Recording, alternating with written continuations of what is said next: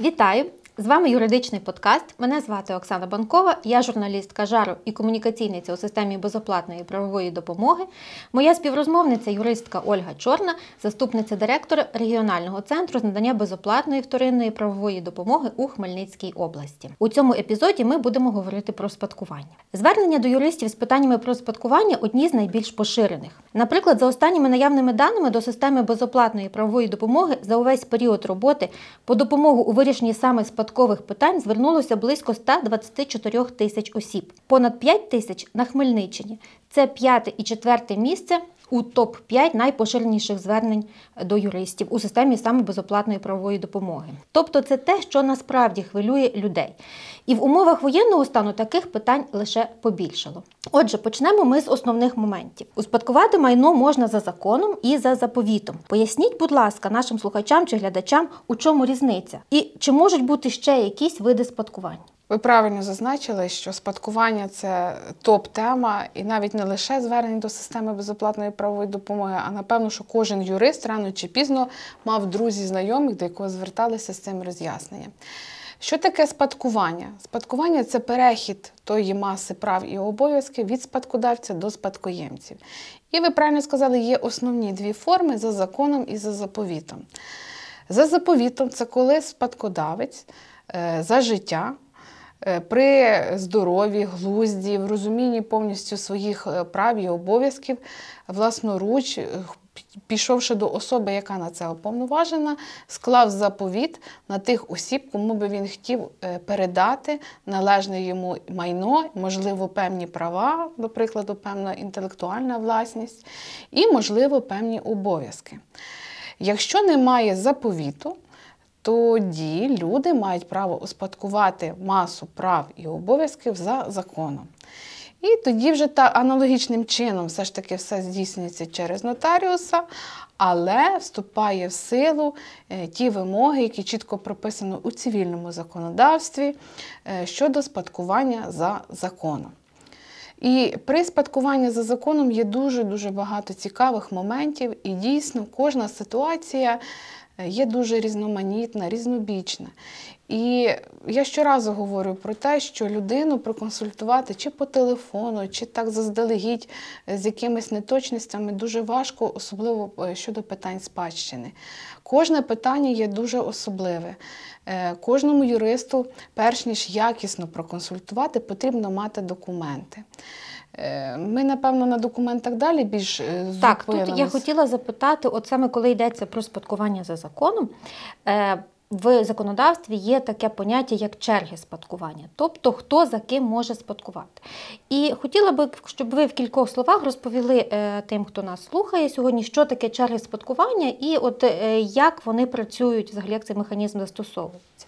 Тобто продовжуємо, і якщо немає заповіту, йде спадкування за законом, і дійсно є черги. Е, як застосовуються ці черги відповідно до вимог чинного законодавства? Є визначені 5 черг, і у випадку, якщо немає спадкоємців певної черги, настає право спадкування майна наступної черги. Зрозуміло, що стосовно цього питання, певно, можна знімати не один подкаст. Ми е, більш так детально не будемо зупинятися, бо це дуже важка тема, але ми хочемо більш вам простіше розповісти, аби ну, хоч трішки е, спростити розуміння е, цього питання. Хто відноситься до першої черги? Зрозуміло, що до першої черги відносяться діти, відносяться члени подружжя, чоловік чи дружина і батьки. І кожен з цих представників має у рівних частинах право на спадкування у спадковому майні. Тобто е, все ділиться порівну між е, зазначеними особами. Чому я кажу, що кожен, по кожному питанню можна дуже детально розповідати? Тому що е, ви, комунікаційниця, знаєте, і ви описували ці кейси, до нас дуже багато звертаються людей щодо е, неправильності написання прізвища, наприклад, дітей, у, щодо коли приходять спадкувати майно, звертаються до нотаріусів, буква можливо бути не така у свідоцтві про народження. Це знову ж таки потрібно звертатися до суду, щоб встановити факт, що ця дитина е, є дитиною померлого чи померлої. Е, Тобто, е, на що тут варто звернути увагу? Йдете до нотаріуса, берете весь пакет наявних вас документів. Перш за все, що перше? Це свідоцтво про смерть людини, майно якої ви успадковуватимете. І документи, які посвідчують вас як е, учасника чи члена певної черги. Якщо це говориться про дітей, е, щодо дітей потрібно взяти свідоцтво про народження. Якщо це дитина вже яка має ID-картку, знову ж таки, беріть обов'язково свідоцтво про народження, беріть ID-картку. Е, Якщо є присвоєний код е, платника податків, теж бажано його з собою взяти. Тобто у вас був відразу весь пакет документів, щоб ви кілька разів не зверталися до нотаріуса. І е, якщо ви член чи е, член подружжя, обов'язково мати в наявності і свій паспорт, і е, свідоцтво про одруження.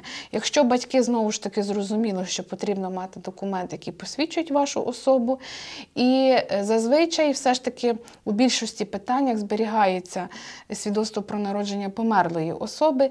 Це стосується, наприклад, е, представниць жіночої статі, тому що жінки е, досить часто змінюють прізвище у зв'язку з вступом у шлюб, і потрібно довести, що ця особа саме це її, до прикладу, батьки.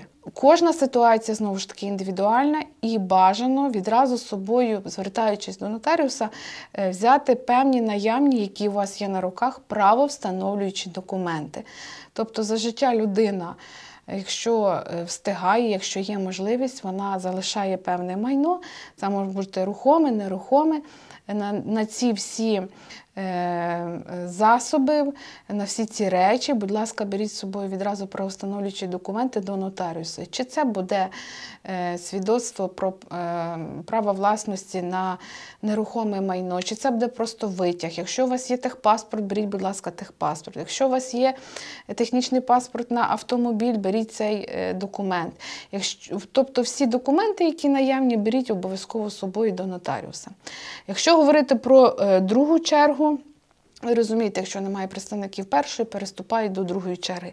Сюди відносяться рідні брати та сестри, баба та дід. Ну, це зрозуміло, і знову ж таки потрібно довести нотаріусу е, документально на основі наявних документів, що ви є рідний брат чи сестра, знову ж таки, той самий спектр документів.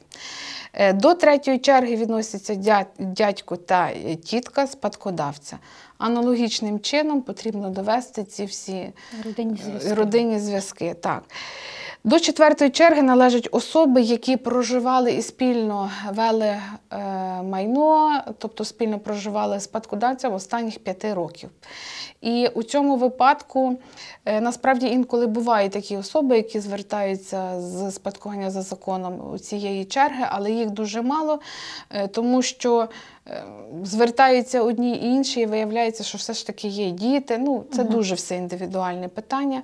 Але найчастіше це стосується тих людей, які не вступили, не встигли оформити відносини шлюбні е, в юридичній площині і проживали досить часто у громадянському шлюбі. Як це довести? Знову ж таки, е, це можна і доводити і показаннями свідками, але е, це все індивідуально. Нотаріус при відкритті спадкової справи все це аналізує і дивиться, чи належить ця особа до цієї черги чи ні. І в цьому випадку важливо, аби людина фіксувала, наприклад, навіть свою заяву про відкриття е, спадщини. Якщо буде відмова офіційна, тоді ця людина може, наприклад, знову ж таки звернутися чи до системи безоплатної правової допомоги, чи до іншого юриста, аби мати змогу е, проконсультуватися і, можливо, в подальшому звернутися до суду, аби оскаржити цю відмову, і, можливо, за рішенням суду е, це буде підстава для відкриття цієї спадкової справи. Мгм. І хотіла ще уточнити от з приводу першої і четвертої черги. Якщо люди живуть у цивільному шлюбі, е, тоді дружина е, чи чоловік е, померлого, померлої, як там уже буде, не буде належати до першої черги, буде належати до четвертої при цивільному шлюбі, тому що перша черга і четверта. Е. Тому що чому таким чином дуже часто ну, є такі справи, що ці люди, які у цивільному шлюбі проживали і не мали оформлених відносин, вони дуже швиденько подають заяву про відкриття спадкової справи, забуваючи про е, дітей покійної людини. І тому таким чином е, це все здійснили. Але дуже велика покладається відповідальність на нотаріуса. Нотаріус це дуже кваліфікована людина, яка має чітку інструкцію вчинення нотаріальних дій, і тому в нього є дуже е, чіткі межі і чітк, велика відповідальність за вчинення тієї чи іншої дії і на перевірку статусу цієї особи. Тому е, нотаріус перестраховується і здійсно здійснює відмову. Про відкриття цієї спадкової справи, аби вже в судовому порядку суддя на основі належних доказів, які повинні обов'язково бути і належними, і допустимими, і куди можна все ж таки викликати тих свідків, які підтвердять, що проживала особа, суддя винесе справедливе рішення. Угу. Дякую. Е, І про кейси. Е, Я знаю, що дуже часто люди звертаються саме до юристів, коли потрібно продовжити термін прийняття спадщини. Ну, це було е, у мирні часи. Термін прийняття спадщини до війни становив 6 місяців. Скажіть, будь ласка, чи змінилася якось зараз ситуація і в умовах воєнного стану продовжили ці терміни, чи можливо взагалі якось їх зупинили? Буду говорити станом на зараз, тому що дійсно з від 24 лютого законодавство в цій площині досить змінювалося. І було внесено дуже багато змін, і було питання про відкритості реєстрів. Але що ми маємо на сьогодні? Є е, така основна дата, від якої відштовхуються нотаріуси, це 6 березня 2022 року, тому що вступила в силу е, їхня належна їм інструкція, відповідно до якої здійснюється відрахунок. Е, від 6 березня 2022 року, якщо особа е, померла від тієї дати або не пройшов шестимісячний строк до 6 березня 2022 року, насправді, як ви правильно сказали, строк на прийняття спадщини збільшується на 4 місяці в умовах воєнного стану. Тобто, фактично, ми маємо на сьогодні 10 місяців. Е, Нотаріуси говорять про те, якщо у вас строк прийняття, прийняття спадщини е, закінчився до 6 березня 2022 року, ну, візьмемо 5 березня, то ви спокійно маєте право е, чи поновити, але все одно ну, є такі, що звернулися е, до нотаріуса до цієї дати. Е, Чому ця дата має таке важливе значення? Тому що протягом цих 10 місяців нотаріус не має права видати свідоцтво про право на спадщину.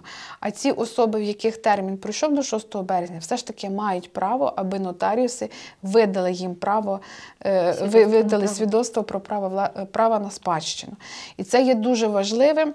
Але як пояснюють, е, пояснює регулятор нотаріальних дій Міністерство юстиції про те, що це все здійснено заради того, аби ті люди, які перебували в небезпеці, е, виїхали з небезпечної території, би змогли звернутися е, на більш спокійні території до нотаріусів.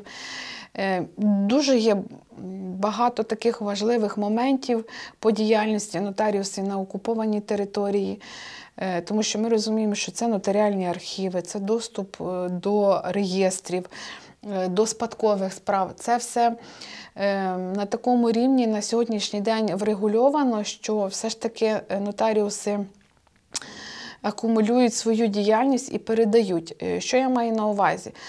Е, ну, Всіх нотаріусів, які е,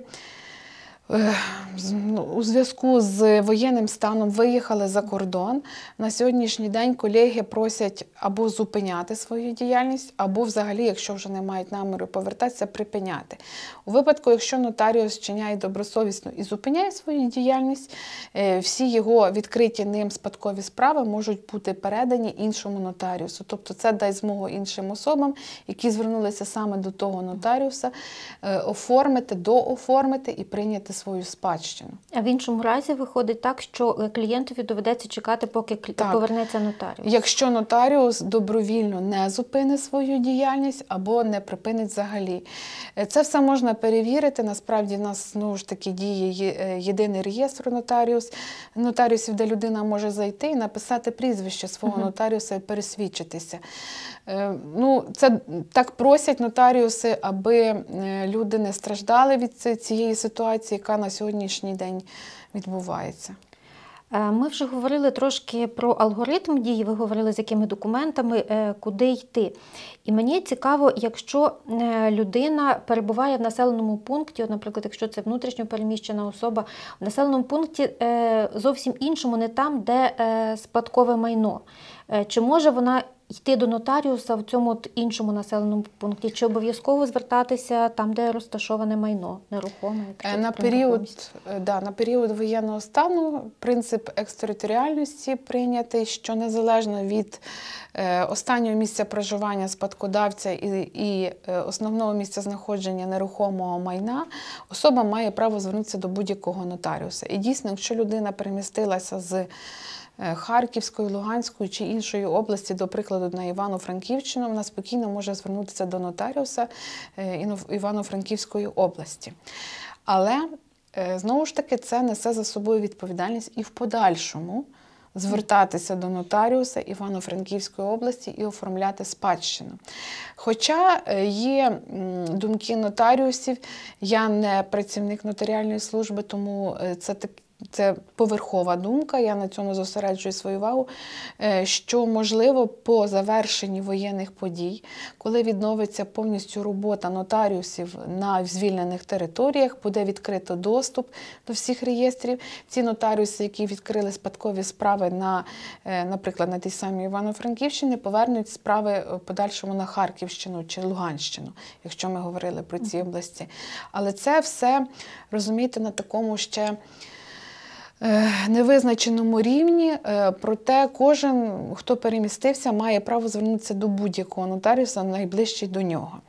І це не залежатиме знову ж таки від того майна, яке ви залишили. Єдине, що, звісно, проблемне питання це оформлення спадщини на знищене майно на окупованих територіях.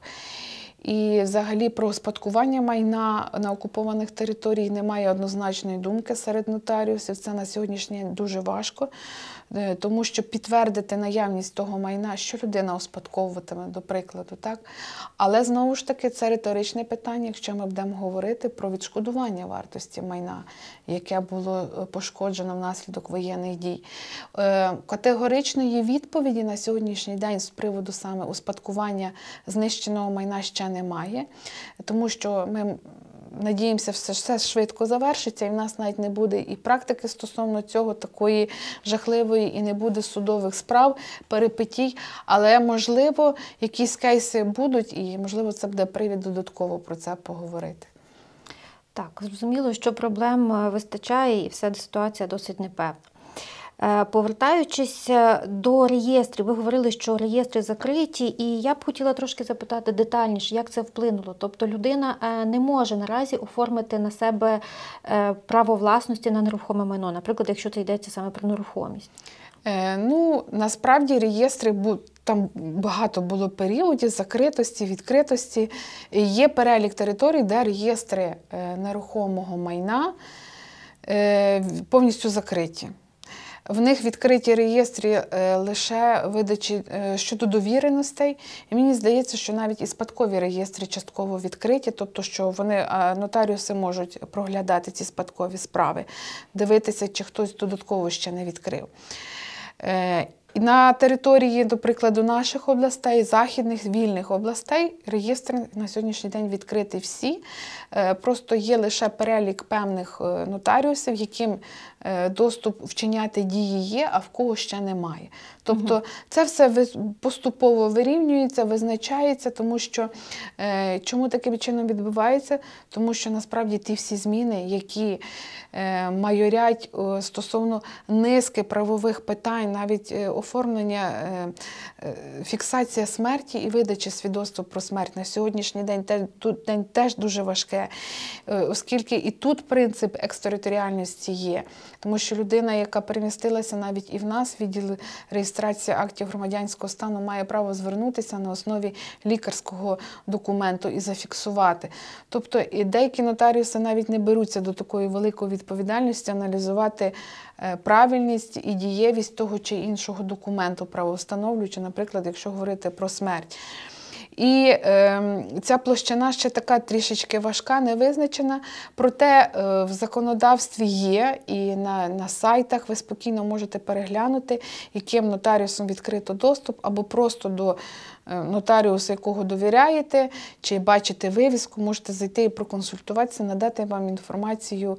е, Нотаріус може беззаперечно і безперешкодно, або знову ж таки звернутися до центрів надання безоплатної правової допомоги, або зателефонувавши за номером 0800 213 103.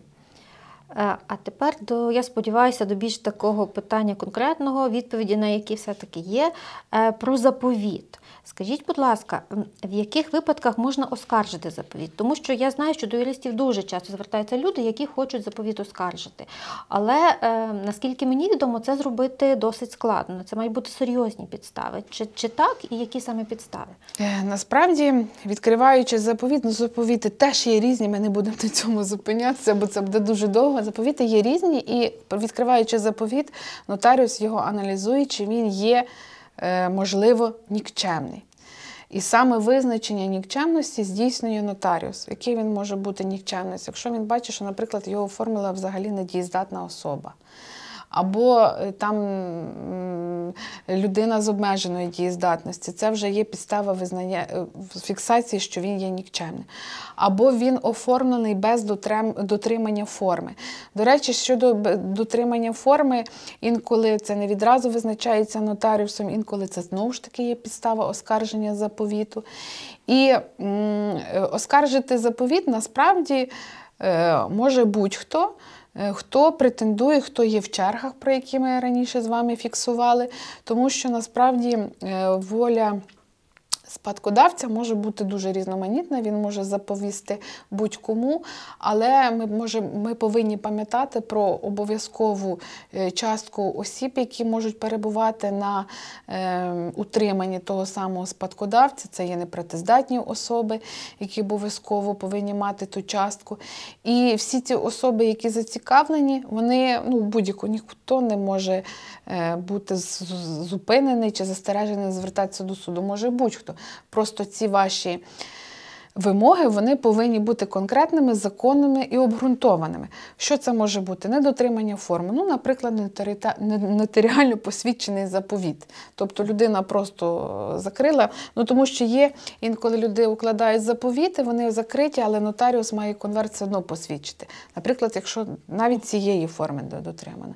Якщо не визначено, немає ніякої конкретики, якщо не зафіксовано обов'язкової частки е, особи, якщо є е, порушення чинного законодавства, інколи навіть підстава визнання недійсним заповіту є недотримання форми, це складення її недержавною українською мовою.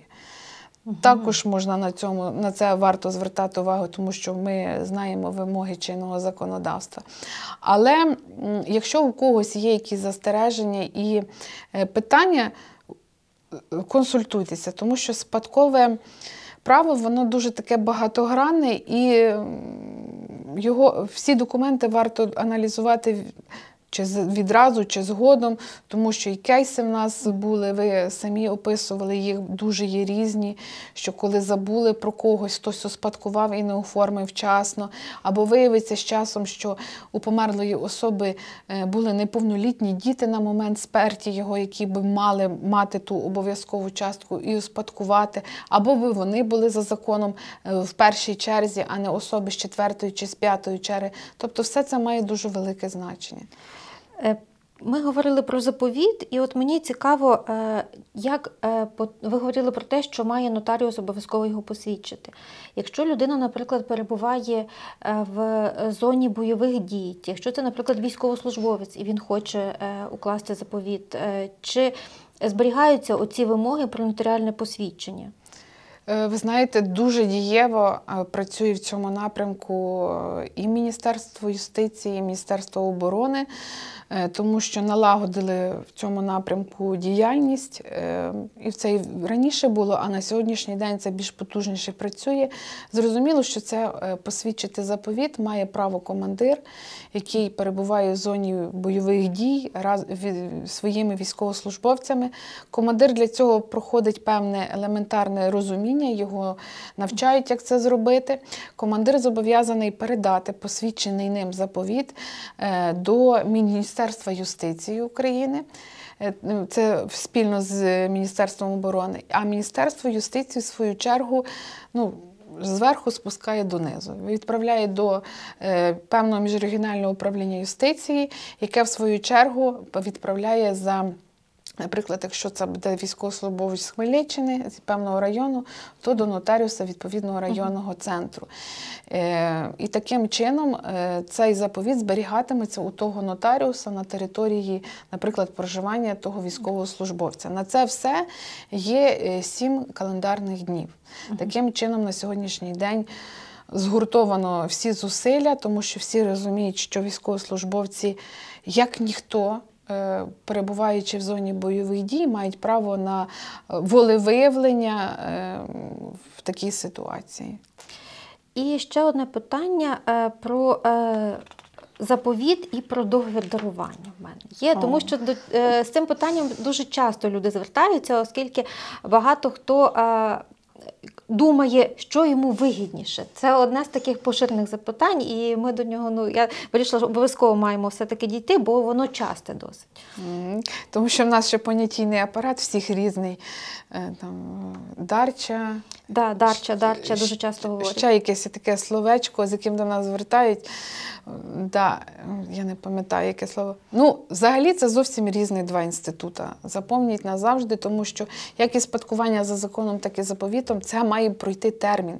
Зрозумійте це. Дарування це вже, вже і зараз. Людина прийшла до нотаріуса, відразу оформила цей договір дарування і переходить до неї право власності на рухоме чи не нерухоме майно. Подарувати ж можна будь-що. Тобто це безоплатний договір для обох сторін лише за оформлення і за вчинення нотаріальних дій нотаріусом. І, звісно, нотаріус, е, якщо він йому відкритий доступ до реєстрів, він беззаперечно робить реєстрацію права власності, до прикладу, на нерухоме майно, якщо ми будемо говорити чи про земельну ділянку, чи про, наприклад, приватний будинок чи квартиру.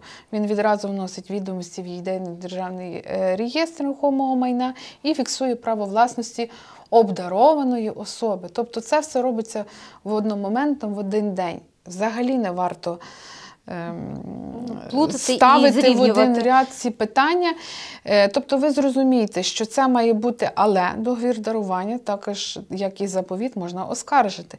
Тому що досить часто буває таке, що говорять, що це була неволя, що це було під тиском, що це під е, насильницькими діями здійснено. І досить часто вони е, ці договори дарування скасовуються в судовому порядку. Тому нотаріус завжди чітко перевіряє волевиявлення цієї особи, її дієздатність і її бажання обдарувати ту чи іншу особу. І якщо уважно читати будь-який правочин, який посвідчується нотаріусом, у преамбулі правочину все це прописується. Я, будучи при, при здоровому глузді, ну тобто все досить гарно фіксується, е, тому що нотаріус це все перевіряє. І насправді дуже багато нотаріусів, навіть якщо повертатися до теми заповітів, на сьогоднішній день, коли до них телефонують і кажуть, все, моя бабуся, дідусь на останніх там таких хвилинах, ви не могли би приїхати посвідчити заповіт. Багато нотаріусів відмовляються, тому що вони розуміють, що коли людина перед останніми своїми годинами життя вона може бути не повністю розуміти свої е, думки, почуття і бажання, які були сформовані вже до цього. І багато нотаріусів дійсно відмовляються посвідчувати такі заповіти в останні хвилини е, життя, чи вже коли особа не є при здоровому глузді і пам'яті. Ну, це такі адвокати доброс... Ой, не адвокати, а нотаріуси добросовісні, які розуміють е, важливість цих подій. Е, Що би я ще хотіла, якщо дозволите, дуже важливе питання до нас, ну і особисто до мене, і до нас звертається це посвідчення е, заповітів осіб, які зараз перебувають за кордоном. Е, Дуже важке питання, чому, але в принципі все воно може вирішуватися. Е, Ви ем, звернення до відкриття спадкової справи ви можете зробити, але прийняття спадщини ви маєте зробити особисто. Про що йдеться? Е, Ви маєте право, перебуваючи за кордоном, звернутися до консула і посвідчити на вашій заяві про відкриття спадщини, посвідчити ваш підпис. Але нотаріуси України радять, що у зв'язку з тим, що до консульства черга дуже велика на три місяці, ви можете звернутися до будь-якого іноземного нотаріуса і попросити, аби е, він посвідчив ваш підпис. Е, Якщо ви таким чином здійсните, то обов'язково ще потрібно накласти апостиль на е, цей підпис, щоб був переклад, щоб е, нотаріус, будучи в Україні, розумів е, повністю значимість цього перекладу, ну, щоб все було чітко і зрозуміло. Е, Цю заяву з посвідченим вашим підписом, і крім того, довіреність на представника, який відкриє спадкову справу, Оформляєте поштою до нотаріуса, якого ви обрали, е, з повідомленням, ну, вже там будете фіксувати, як можна це зробити за кордоном. І нотаріус тут на основі отриманої вашої заяви відкриває спадкову справу, але в подальшому, тобто для того, щоб зупинити ці терміни, розумієте? Тому що ми розуміємо, що це після смерті в нас є 6 плюс 4 місяці, а не, піс... а, а, а не після того, як вже ці терміни відбулися. Е, Аби того, щоб не, проминули ці терміни, то варто все ж таки відкрити спадкову справу, а потім по поверненні до України зі всіма наявними документами далі йти до нотаріуса і оформляти, формувати спадкову справу і оформляти ті права і обов'язки, які перед- передають е, до спадкоємця. Е, Тобто можна відкрити спадкову справу навіть перебуваючи за, За кордоном. кордоном, для того, щоб ті терміни 10 місяців не пропустити в разі чого. так. Е, Дякую дуже за ці всі відповіді, тому що справді дуже складна і дуже тема така поширена. Люди дуже справді потребують консультацій, потребують роз'яснень. І ми сподіваємося, що сьогодні ми е, на деякі питання все-таки відповіли і дещо розклали по поличках. З вами був юридичний подкаст. Дякуємо, що були з нами.